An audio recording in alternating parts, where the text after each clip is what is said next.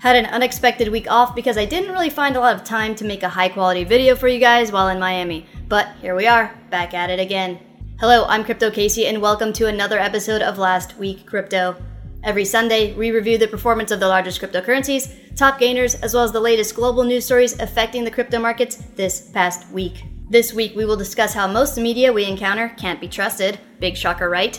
Updates on the reverse repo situation, gridlock within most regulatory entities in the US and what it means for crypto, and some of my thoughts on El Salvador's Bitcoin adoption. To check out the links to all of the articles we discuss, go to cryptocasey.com forward slash last week crypto. This week's episode is brought to you by Crypto.com, an exchange with over 100 different cryptocurrencies and over 20 different fiat currencies. On Crypto.com's mobile app, you can buy crypto with bank transfers, credit, debit cards, or crypto at true cost with no markups. They also have a desktop exchange that is solely for crypto to crypto trading. If you use the link below to sign up for Crypto.com, you'll receive $25 worth of cryptocurrency for free when you use the referral code CryptoCasey, all while supporting the channel. Also, every Wednesday I conduct a weekly AMA or Ask Me Anything at Instagram.com forward slash CryptoCasey. So use the link to my one and only official Instagram account listed in the description area to follow me and ask me anything you want every Wednesday. Awesome. It's time for Last Week Crypto.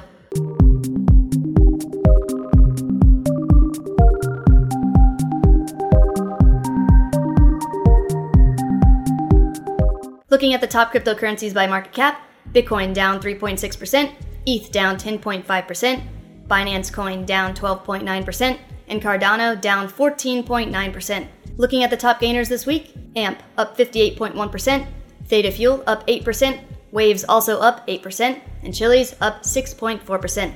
It's been a boring, bearish, sideways market for a while now, so let's spice things up with further discussions about the underlying foundation of both the global financial system and the crypto markets. But first, I want some input from you guys. In light of all the coordinated manipulation of not only the crypto markets by whales or the price of the dollar and valuations in the stock market by the Fed, but also, big surprise, media and the news on TV, mobile devices, internet searches, newspapers, everywhere. Literally, almost everything that seemingly attracts our attention is actually forced in front of our faces, regardless of how much you try to avoid it. Recall a few episodes back when we looked at all these articles from all around the internet from Coindesk, Fortune, Bloomberg, Reuters, Economic Times, Financial Times, Investment Magazine, Apple Podcasts, all of these articles using this bizarre gyrations word to describe crypto's price volatility. Yes, it's an absolute racket, and clearly centralized money is doing all the talking to manipulate and drive market sentiment.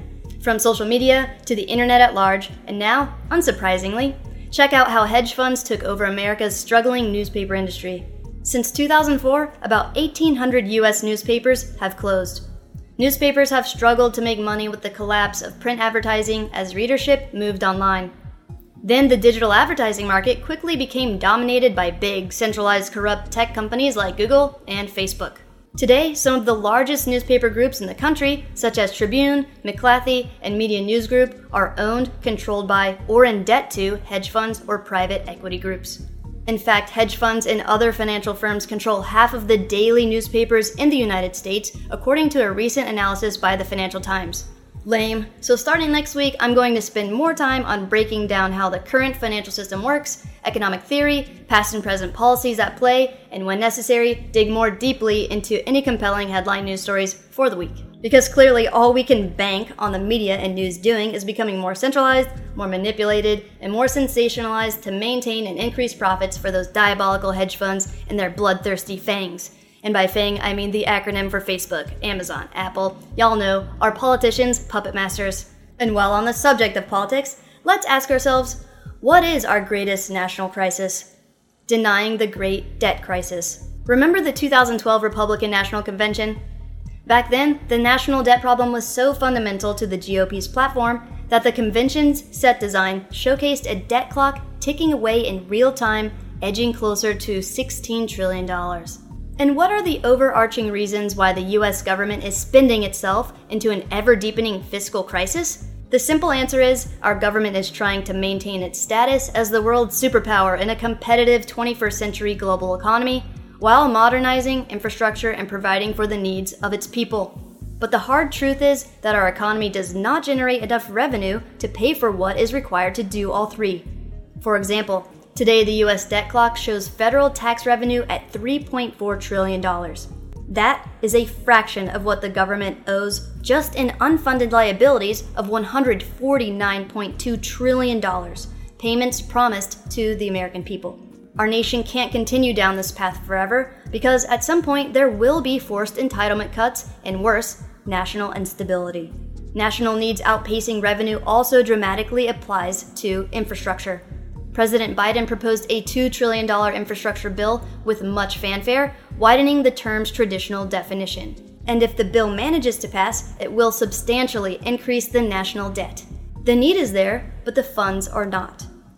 Everyone sees crumbling roads, bridges, and now the daunting task of fortifying cyber systems that operate critical infrastructure. The Colonial Pipeline hack showcased our national vulnerabilities to the delight of our enemies.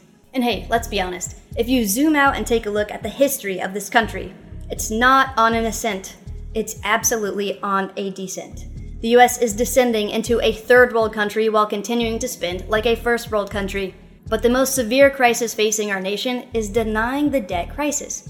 Instead, our weak kneed leaders are afraid to level with the American people about the implications of rising debt while the government spends at rates that far exceed tax revenue and GDP. When was the last time you heard the president or leaders of either party speak out about this painful issue?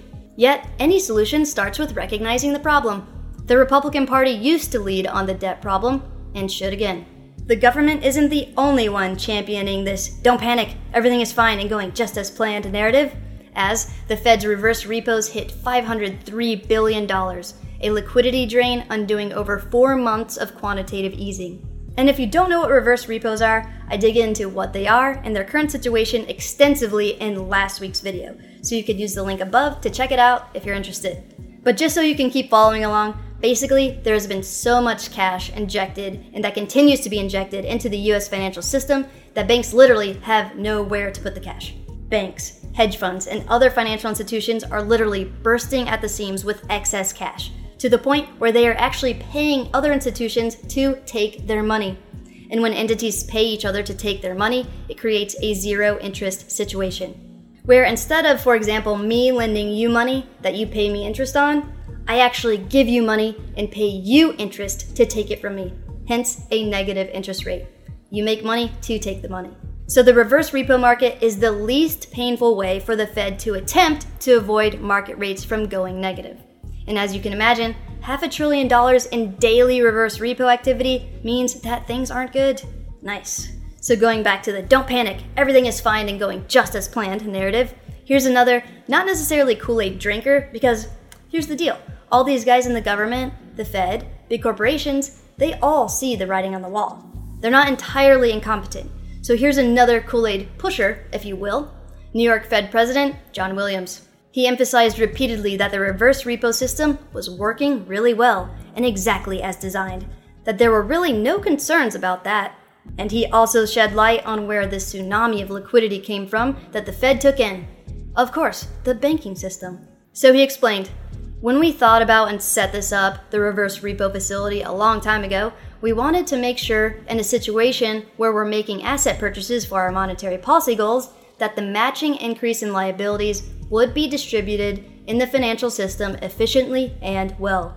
And a lot of it shows up in the banking system as reserves, but also some of it can show up through the overnight reverse repo facility. And we have seen that get used quite a bit recently. We expected that to happen. It's working exactly as designed. Really, no concerns about that. It's a system that was put in place so that we didn't have problems. And we're not having them, he said.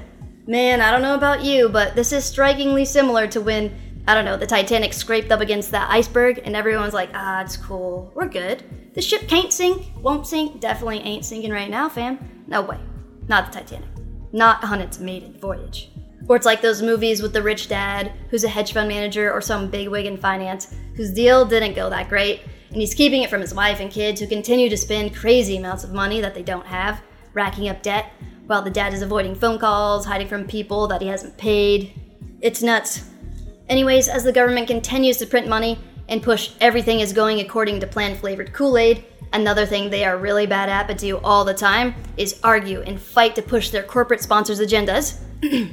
I mean, think deeply about and carefully consider policies for the greater good of the American people and humanity at large. Unfortunately, this process tends to end up in gridlock, which in most cases isn't good, but in the case of crypto, I think it's great. Let's review a few articles and explore why. Check it out. The Fed explores once in a century bid to remake the US dollar. The idea of creating a fully digital version of the US dollar, which was unthinkable just a few years ago, has gained bipartisan interest from lawmakers as diverse as Senators Elizabeth Warren and John Kennedy because of its potential benefits for consumers who don't have bank accounts. But it's also sparking strong pushback from those with the most to lose banks. The United States should not implement a central bank digital currency simply because we can or because others are doing so the American Bankers Association said in a statement to lawmakers this week. The benefits are theoretical, difficult to measure, and may be elusive, while the negative consequences could be severe, the group wrote. Hmm, gridlock between the Fed and the US banks? Bullish. Why? The decision on whether to adopt a central bank digital currency in the United States is appropriately a long way off, BPI President and CEO Greg Baer said. There are also complex and serious costs that will need to be considered. Why does this make me bullish? Well, let me reiterate my belief that the US is on the descent, a one way ticket to becoming a third world country spending like a first world one.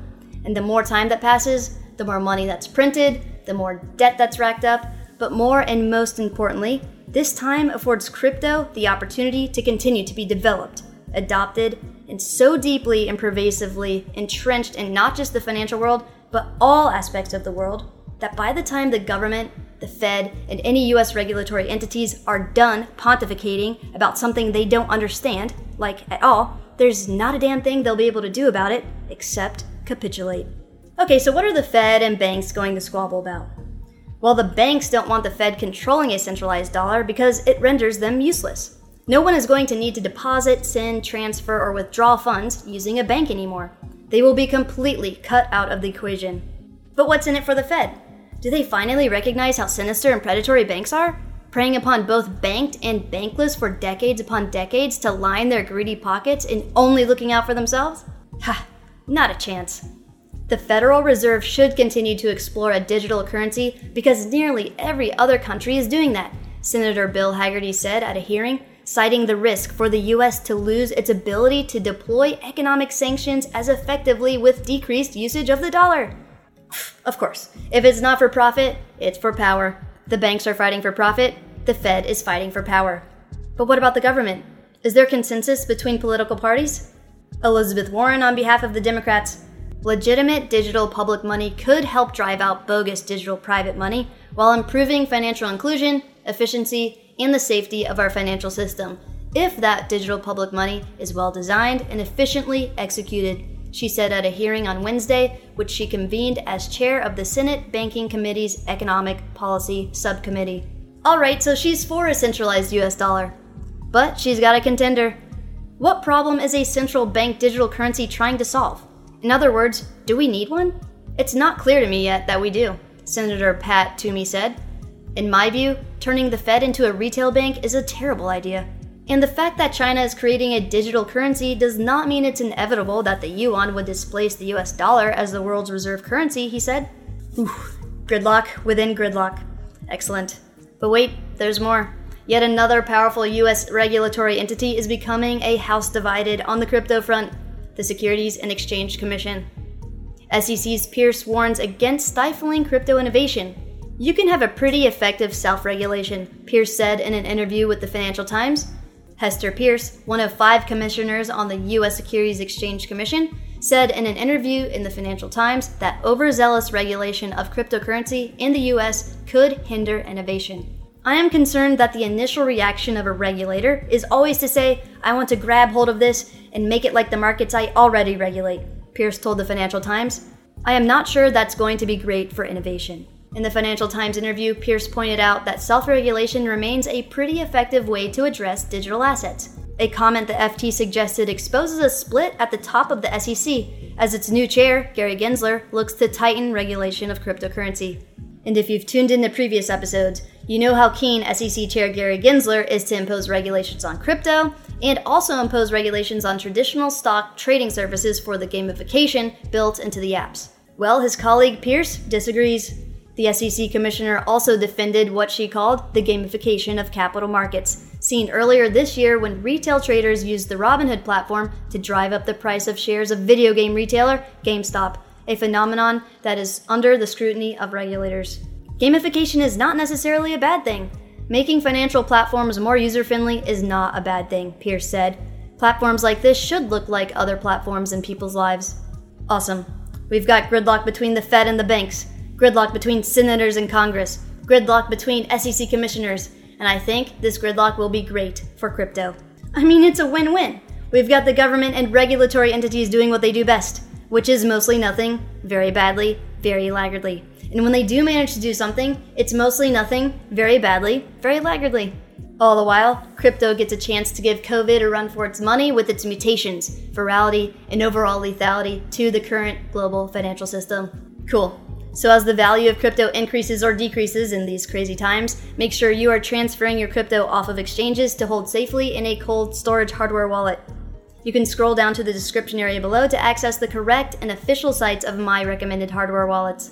BC Vault is my personal favorite. Another option is the Ledger Nano Backup Pack, so scroll down to check them out. Or if you would rather make income from your idle digital assets you're planning to hold for the long term, you can safely earn interest with services provided by BlockFi. With a BlockFi interest account, your cryptocurrency can earn up to 8.6% APY, interest accrues daily, and is paid monthly. There are no hidden fees and no minimum balances. So if you're interested in learning more about BlockFi, you can get up to a $250 Bitcoin bonus when you use the link in the description area to sign up, all while supporting the channel. Protecting your ability to generate income so you can buy more crypto is another important thing to consider. So, if you'd like to learn more about the advanced technical concepts of blockchain and become a developer in the space, check out Ivan on Tech's Academy. If you use the link below, you can sign up for the Academy at a discounted price. So, scroll down to check it out. Sweet. All right, I'm going to touch on some of my thoughts about El Salvador's adoption of Bitcoin and the kickback they're getting from the International Monetary Fund. So, El Salvador, definitely bravo on full on adoption of Bitcoin as legal tender. I think it's a small domino that later down the road could have significant effects on other countries' decisions to follow suit. I mean, the pros are a no brainer, as it looks like over 70% of the population have no access to banks. This could also attract foreign investors, and their vision to utilize clean geothermal energy to set up a robust Bitcoin mining operation is great, of course. I don't think there are really any cons, just a couple of concerns. One, I've seen some narratives describing how El Salvador's leader, Nayib Bukele, may have made the declaration as a publicity stunt to distract from his authoritarian tendencies. I don't have a comment on that one way or another right now, as I would need to do more research to make my own judgment. The other snafu is with the IMF or International Monetary Fund.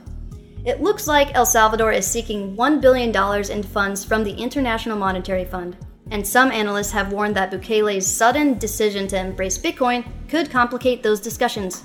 An IMF spokesperson said Thursday that the move raises a number of macroeconomic, financial, and legal issues that require very careful analysis, and that the organization would discuss its concerns with Bukele. So I find this a little perplexing because without breaking down how the IMF or International Monetary Fund works, here's the cliff notes of the way I see it. The IMF is basically a fund that consists of a mix of currencies from the world's most powerful countries like the US, UK, France, Germany, etc. And they will approach smaller third world countries and be like, yo, it looks like you need some help.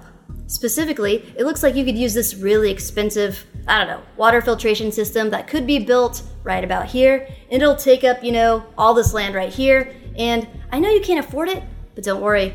We are going to lend you the money from this International Monetary Fund that totally exists for the greater good of humanity, not to, you know, put less developed countries into so much debt that we actually end up pretty much stealing this land and stuff this thing you needed is built on. Yeah, no way, we don't do that. So, how this is going to work is we're going to finance this thing, and all you gotta do is pass on the debt repayment of this loan onto your citizens. And if, or definitely when, the tax burden becomes so unbearable, don't worry about it. This land and stuff is collateral. So, if you can't pay it, the land covers it. Legalized theft? Sure, sometimes maybe the IMF does good deeds, but for the most part, it's legalized theft allowing more powerful, affluent countries to steal land and resources from weaker, poorer countries under the guise that they are helping them build infrastructure for the greater good of their people. So, when the leader of El Salvador is in one breath adopting Bitcoin as legal currency to help his people, while in another breath is trying to secure a $1 billion deal with the International Monetary Fund that in the end, whatever the money is used for will 100% become a burden of those very same people he's supposedly trying to help, that just seems a bit contradictory.